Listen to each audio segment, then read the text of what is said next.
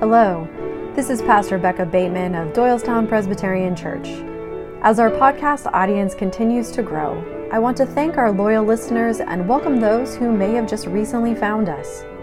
We know that life can quickly become so busy, so this podcast offers an on the go opportunity to hear Sunday's sermon along with a scripture lesson from that day's lay leader or preacher.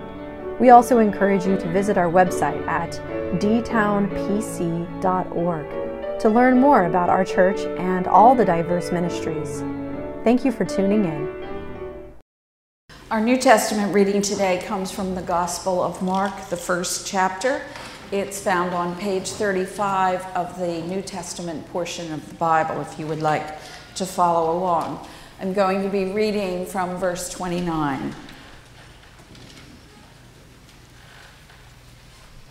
As soon as they left the synagogue, they entered the house of Simon and Andrew with James and John.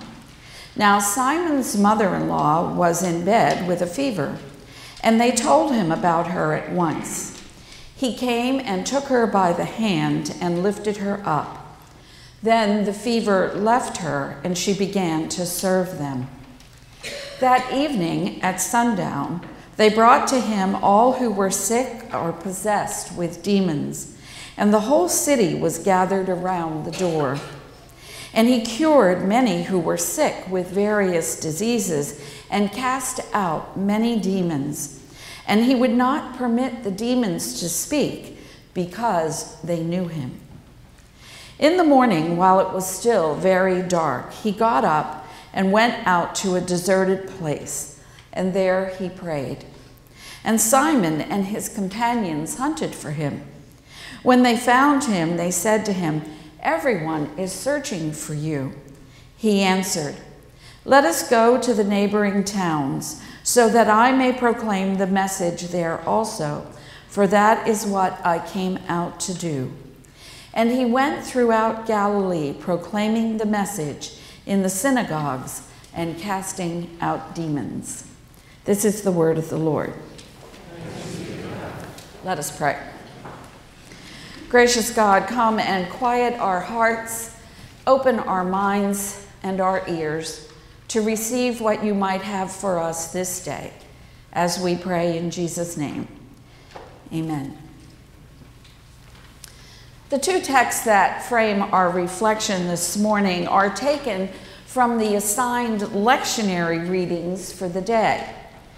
So we will not be alone in these scriptures today, as thousands of people across the country and the world from all variations of Christian denominations and traditions will be listening to these same words. I personally like this connection to the wider church and to thinking about the ways that these ancient words will be infused with our, into our modern or postmodern culture, and the ways that a variety of cultures and theologies and experiences will be brought to interpreting and understanding these texts. So, for us, what do these words have to say to us in our lives, in our circumstances, in our here and now? The Isaiah text is familiar, particularly the last verse about mounting up like eagles. And as much of a fan as I am, I'm going to let any connection to the Philly football team fall to the wayside, especially the way, the dismal way the season ended.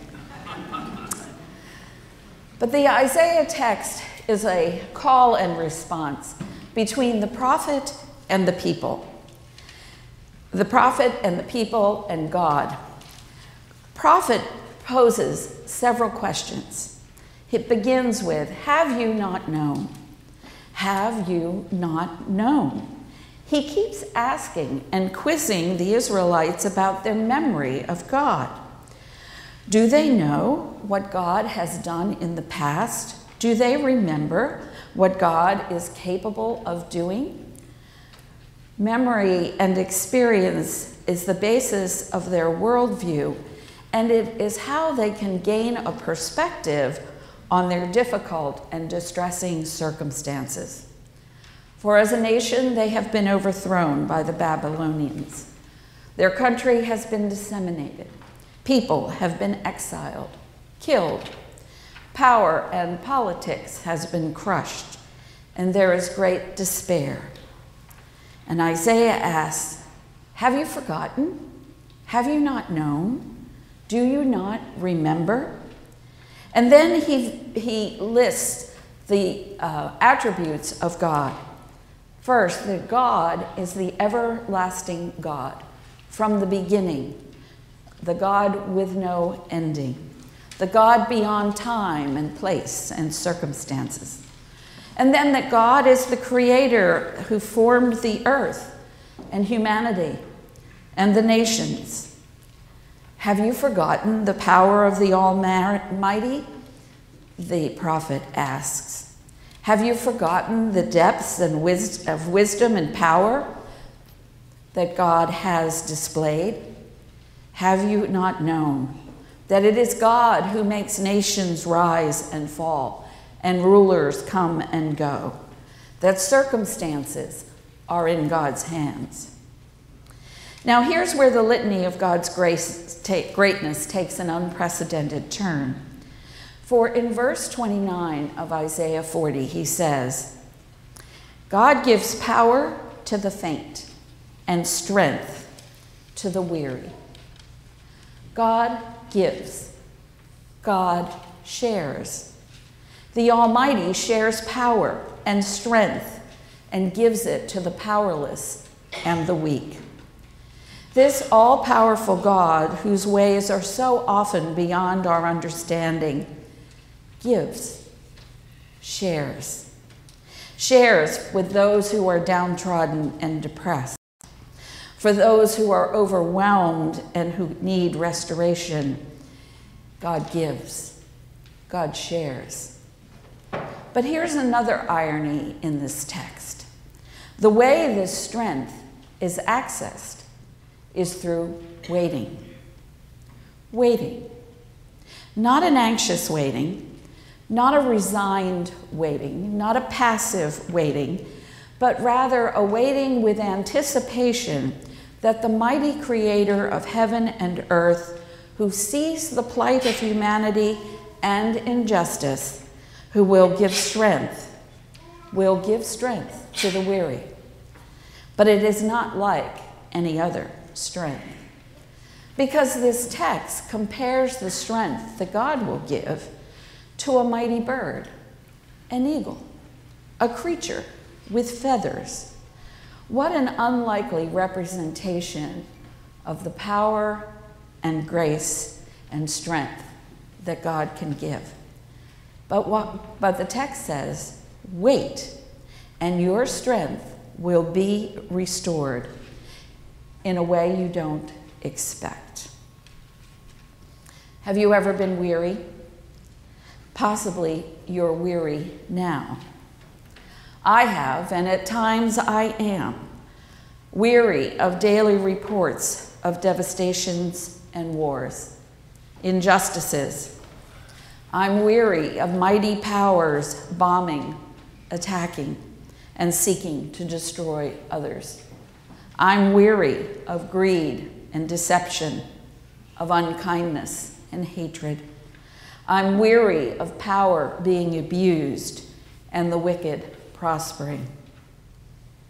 I'm weary of disease and illness and accidents and death that happens unexpectedly or even expectedly. I'm weary for those of our, my loved ones and yours who suffer no one is immune. Royalty is not immune. The wealthy are not immune. The powerful are not immune. Everyone, at one time or another, experiences illness, disease, suffering. Week by week, we gather here to express our connection to one another, our caring for our neighbors and for our world and for our faith in the Creator God who loves us and knows the number of hairs on our head. I'm so grateful that Becca brought the many, many, many, many prayer cards that have been collected over the last year to share with the children and also with one of you, also with you. Those prayer cards are not a mere action, an act of Sunday morning worship, but they are a commitment and an expression of who we are as the people of God. We carry burdens, we share them with one another. We pray, we ask, we hope. Sometimes we cry. Sometimes there are no words and it is silence. And in and through it all, in this waiting, waiting on God for strength and restoration and healing, things happen. Mercy, kindness, goodness, connection happen. And healing and strength begins to come. In those places where we have deep needs and, and uh, we share them with one another, in those places where there is unanswered prayer and heavy questions, mercy comes, grace comes, kindness can be found. As Jesus started his public ministry, he began calling his disciples and healing people. In the first chapter of Mark, it is recorded three times of healings that Jesus did uh, in, before he started his public ministry. He healed a man with an unclean spirit. He healed Peter's mother in law. And then he healed the many people who showed up at Peter's house. And later in the first chapter, there is the story of how he heals a leper. Before Mark begins to record the teachings of Jesus, he records healings. People were suffering in body and soul and spirit. Humanity has been oppressed on many fronts over time, over generations. We have been oppressed politically, socially, physically, mentally, emotionally, spiritually. And Jesus came into this world a man of mercy and compassion, and he gave to those that he encountered. Each encounter that was personal, it was face to face, and in that relationship, Jesus healed. We don't have any recordings of Jesus healing in Mass, but healings came about person to person, one by one. And healings came to people who had been waiting, waiting for a very long time. The text tells us that the day uh, of the early morning, Jesus left to go out into a quiet place to be by himself, to pray.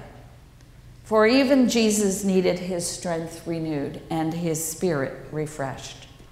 For him, it was through prayer in the beauty of nature, a form of waiting, waiting on God. Jesus even tells us that he never did any of his miracles in his own strength, but only through the power that was given to him by God Almighty. I've been reading a book by Anne Lamott called Hallelujah Anyway Discovering Mercy. If any of you have ever read any of Anne's books, you know her to be a skilled author with a wry and spiky humor and a level of sarcasm and, and irreverence that has an honesty that is refreshing. In this book, she is pondering on the many sufferings, sadnesses, injustices, and struggles of her own life and of those who she loves and of the world that she lives in. She has the ability to see how God shows up, offering strength and healing in humbling ways. She writes how community is one of the places in which she experiences the strength of God and the lifting up of herself.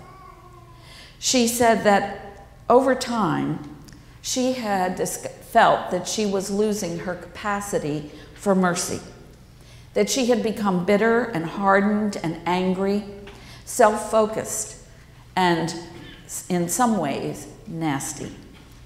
Being aware of the hurts and injustices in her own life affected how she was being in the world and how she was treating others. She knew she needed healing, and she needed to recover her capacity for mercy and her capacity to be engaged in life.